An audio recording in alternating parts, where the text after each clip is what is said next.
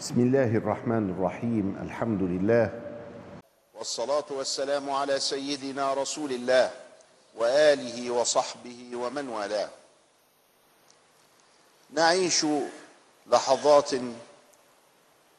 مع سيرة المصطفى صلى الله عليه وسلم. فيجب على كل مسلم أن يعرف نبيه. والنبي صلى الله عليه وسلم تتنزل الرحمات وتحضر الملائكة بذكره وبتلاوة سيرته. وسيرة النبي صلى الله عليه وسلم فيها معلومات وفيها مواقف نستفيد منها. ونأخذ منها الأحكام فيما سمي بفقه السيرة. وفيها مناهج للتفكير وللتعامل مع الأشياء ومع الأشخاص ومع الأحداث ومع الأفكار. افتقدنا كثيرا الاستفادة من المناهج النبوية في السيرة الشريفة. ثم افتقدنا بعد ذلك دراسة المواقف من هذه السيرة المنيفة. ثم افتقدنا بعد ذلك المعلومات. حتى إن بعض الشباب لا يعرف جد النبي صلى الله عليه وسلم. وصارت اسم أم النبي صلى الله عليه وسلم يذكر في المسابقات لأن كثيرا من الناس لا يعرفه. وهذا أمر يقدح في الاستفادة من المواقف ويقدح فوق ذلك في الاستفادة من المناهج. فتخرج السيرة من الحسبان. وحتى نعيدها إلى واقع الناس فعلينا أن نعلمهم المعلومات وعلينا أن نعلمهم المواقف وكيفية الاستفادة منها وعلينا أن نعلمهم المناهج وكيفية التلبس بها واستعمالها. فأول شيء المعلومات. فلا تستهن بتعليم ابنك ومن حولك المعلومات. ولا تستهن في نشر تلك المعلومات بين الناس باعتبار أنها مسلمات. كنا ندرس كل ذلك في السنين الأولى في التعليم. ثم أخذ يخبو ويخبو حتى صار سرابا أو وهما. فإنا لله وإنا إليه راجعون. والعود الصحيح هو بالتعليم والتعلم. فالتعليم والتعلم أساس كل نهضة وأساس كل انطلاق. فالسؤال من نبيك؟ صلى الله عليه وسلم. والإجابة نجلس سويا نتذاكر حاله صلى الله عليه وسلم. نص العلماء على أنه إذا أطلقت كلمة سيدنا فإنها تنصرف إلى سيدنا محمد صلى الله عليه وسلم. ولذلك إذا قلنا سيدنا فإننا نعني به المصطفى المجتبى صلى الله عليه وسلم. وسوف نستعملها. حتى لا ندعوه كدعاء بعضنا بعضا. حتى لا تحبط أعمالنا. بل نناديه بما يستحق. فهو سيدنا وتاج رؤوسنا وجوهر نفوسنا. نعاله فوق رؤوسنا. صلى الله عليه وسلم.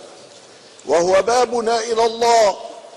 ولا باب سوى وهو الذي بسنته تحيا وتسعد في الدارين في الدنيا والآخرة. حب النبي صلى الله عليه وسلم فرض لازم لازم. والله لا تؤمن حتى أكون أحب إليك من أهلك ومالك وولدك.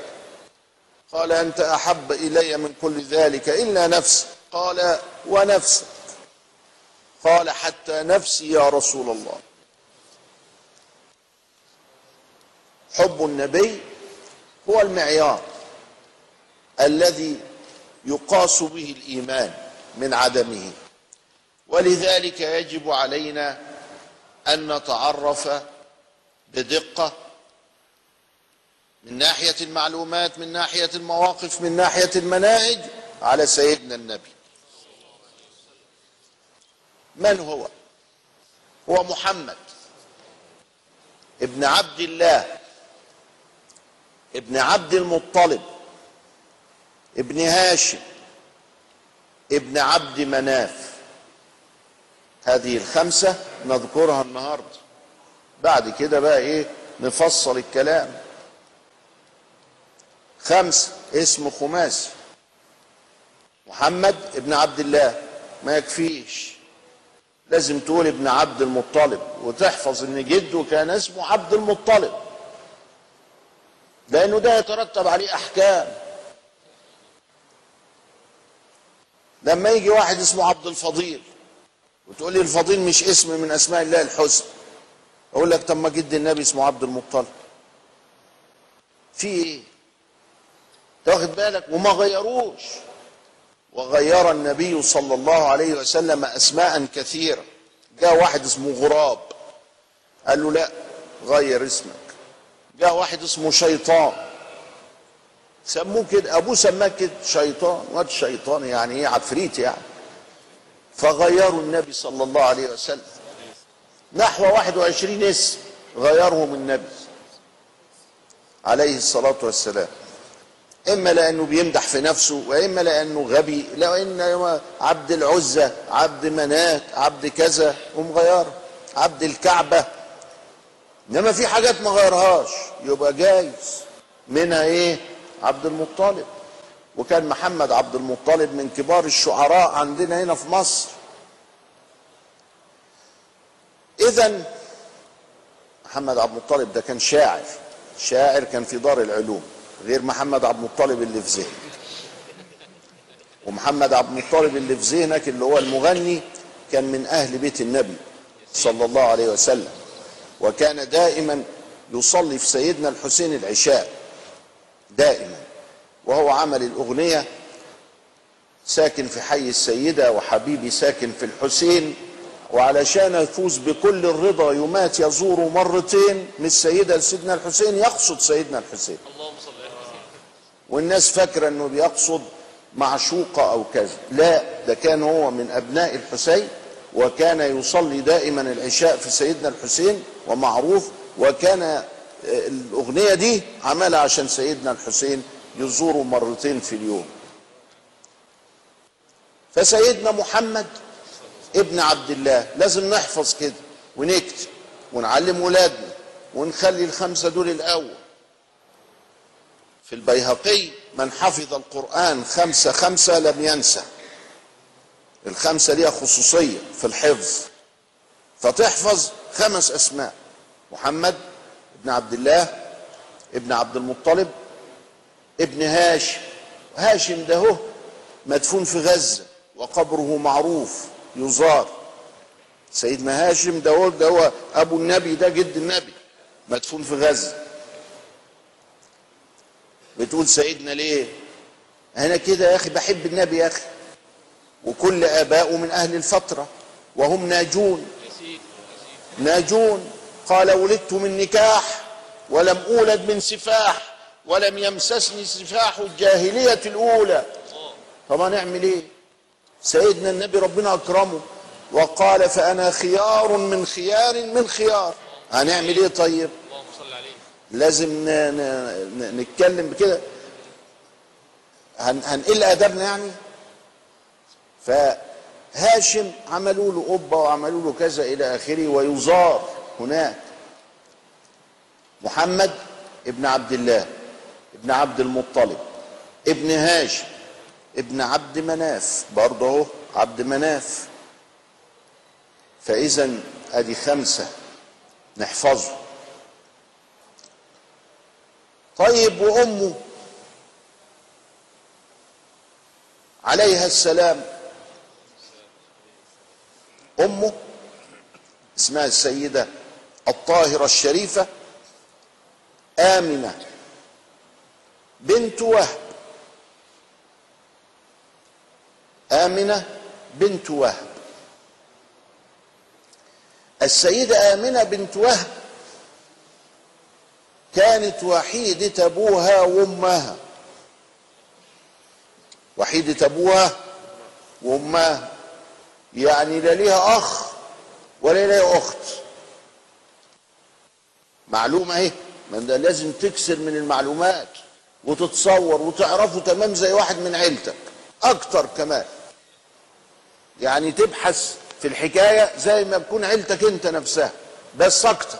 يمكن عيلتك ما تهتمش بيها لكن ده تهتم لأنه عليه كل الدنيا والحضارة والوضع وقوتنا ووجودنا هو كله ده هو متلخص في سيدنا النبي.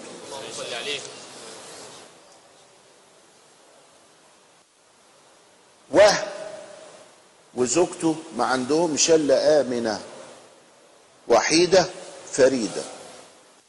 آمنة.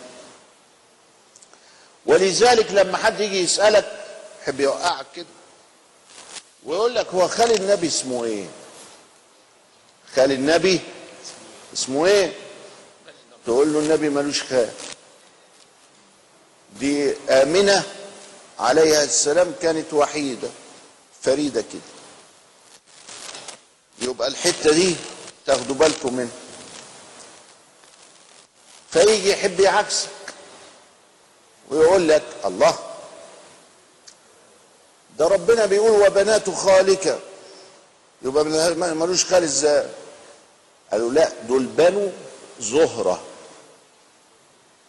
القبيلة بتاعتهم. مش ولاد خاله لازم لأنه ملوش خال. ولا ولاد خالته لازم لأنه ملوش خال. أمال إيه الآية دي؟ الآية دي في بني زهرة. يعني كل اللي جاي من جهة أمك. السيدة آمنة عليها السلام. معلومات. وتخلي المعلومات دي تخليك واعي. تبقى عارف راسك من رجليك. يبقى استفدنا النهارده إن سيدنا النبي ولد من عبد الله ابن عبد المطلب ابن هاشم ابن عبد مناف ومن السيدة آمنة بنت وهب ابن عبد مناف ابن زر بس عبد مناف ده ما هوش عبد مناف ده ما هوش هو ده واحد تاني. ولذلك أنا وقفت عند دي علشان ما نتلخبطش. ده واحد تاني اسمه عبد مناف. عبد مناف كان كتير فده غير ده. السيدة آمنة تلتقي مع سيدنا في أو تلتقي مع أبيه عبد الله في كلاب ابن مرة فوق شوية كده. أحد الأجداد البعاد يعني. لكن إحنا دلوقتي فين؟ إحنا دلوقتي في آمنة بنت وهب. آمنة ملهاش أخ ولا أخت. تزوجت السيد عبد الله وحملت منه وقالت عندما حملت رأيت نورا يخرج مني إلى بصرى. بصرى دي مدينة في الشام أول مدينة في الشام لما تخرج من جزيرة العرب. مدينة اسمها بصرى. الغريب العجيب بقى السيدة قالت كده بقى من زمان حتى قبل النبي ما ما ينبأ. أن الإسلام دخل أول ما دخل في الشام في بصرة. إيه ده؟ ما هو كله دي تأييد من ربان. واحدة شافت منام شافت حاجة شافت حال. ورأت نور منها خرج وذهب إلى مدينة اسمها بصرة. ماشي. ويمكن هم عارفين بصرة من إيه؟ رحلتي الشتاء والصيف. ماشي ما يجراش حاجة. إشمعنى بصرة؟ عشان أول مدينة طب افرض لكن بقى يجي لك في التاريخ إن بصرة هي أول مدينة دخلها الإسلام. أول مدينة دخلها الإسلام. مات عبد الله وعبد الله ده كان ليه قصة. إن هو أبوه ندر إنه يذبحه زي قصة سيدنا إسماعيل. وبعدين قالوا له لا ده أنت ممكن تتخلص من الندر ده بعشرة إبل عشرين إبل بقت مئة إبل. فدفعهم. كان غني. عبد المطلب. فسمي النبي بابن الذبيحين.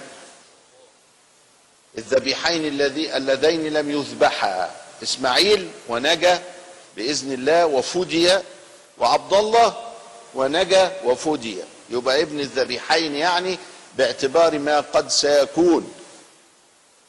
لأنهم لم يذبح إنما ابن الاثنين اللي اتفدوا طيب. جه بقى ميعاد الميلاد الشريف.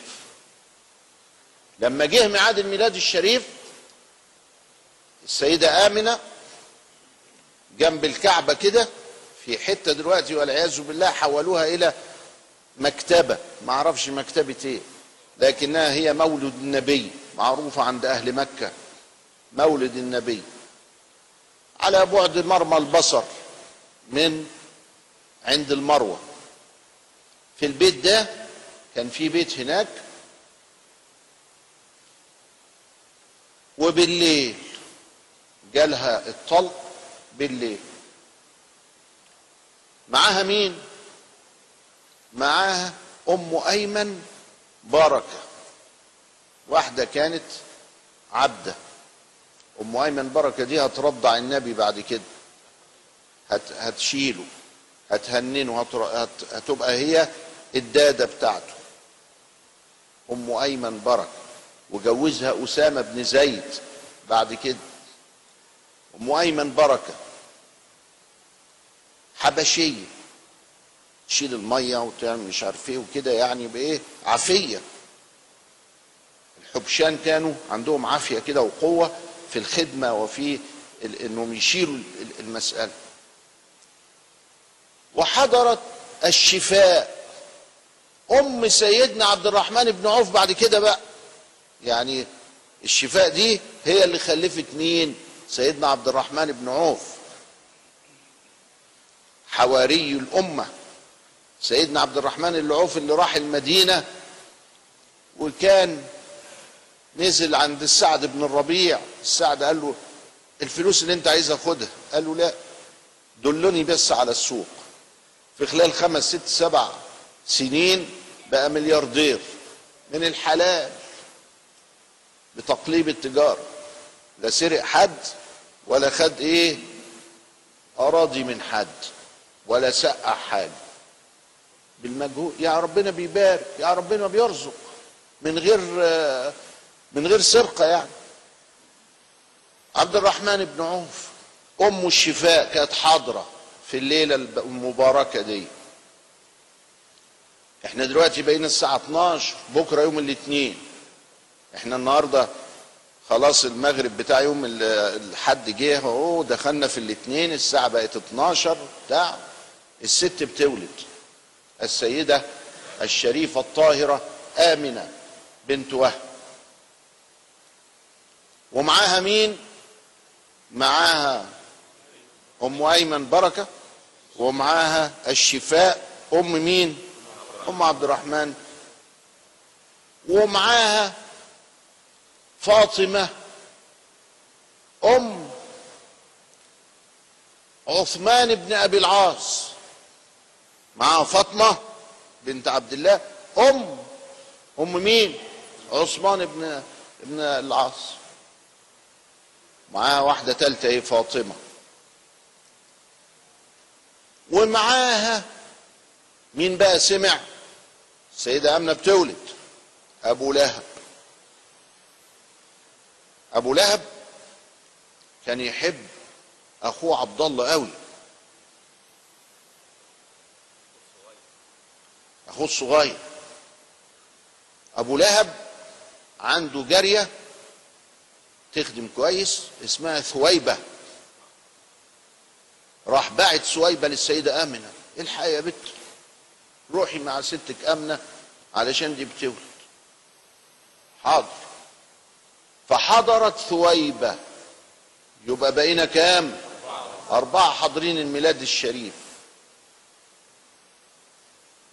الشفاء وأم أيمن وفاض و... وثويبة وأم عثمان. فاطمة. طيب إذا أصبحنا دلوقتي متصورين الميلاد الشريف ولد النبي صلى الله عليه وسلم. قيل مسرورا مختونا عليه الصلاة والسلام. وولد رافعا بصره إلى السماء في يد الشفاء. يعني لما سقط على ما سقطش على الأرض سقط في يد الشفاء وهو رافع راسه في السماء كده. يا رب ما هو كان قلبه معلقا بالله. صلى الله عليه وسلم. جريت سويبة لسيدها أبي لهب. يا سيدي جابت ولد. فرحوا هم قوي بالولد. قال اذهبي فأنت حرة. أبو لهب كان بيحبه. أبو لهب كان بيحبه. كل الناس بتحبه بس لم يرى فيه إلا يتيم أبي طالب. ما شافش فيه النبوة.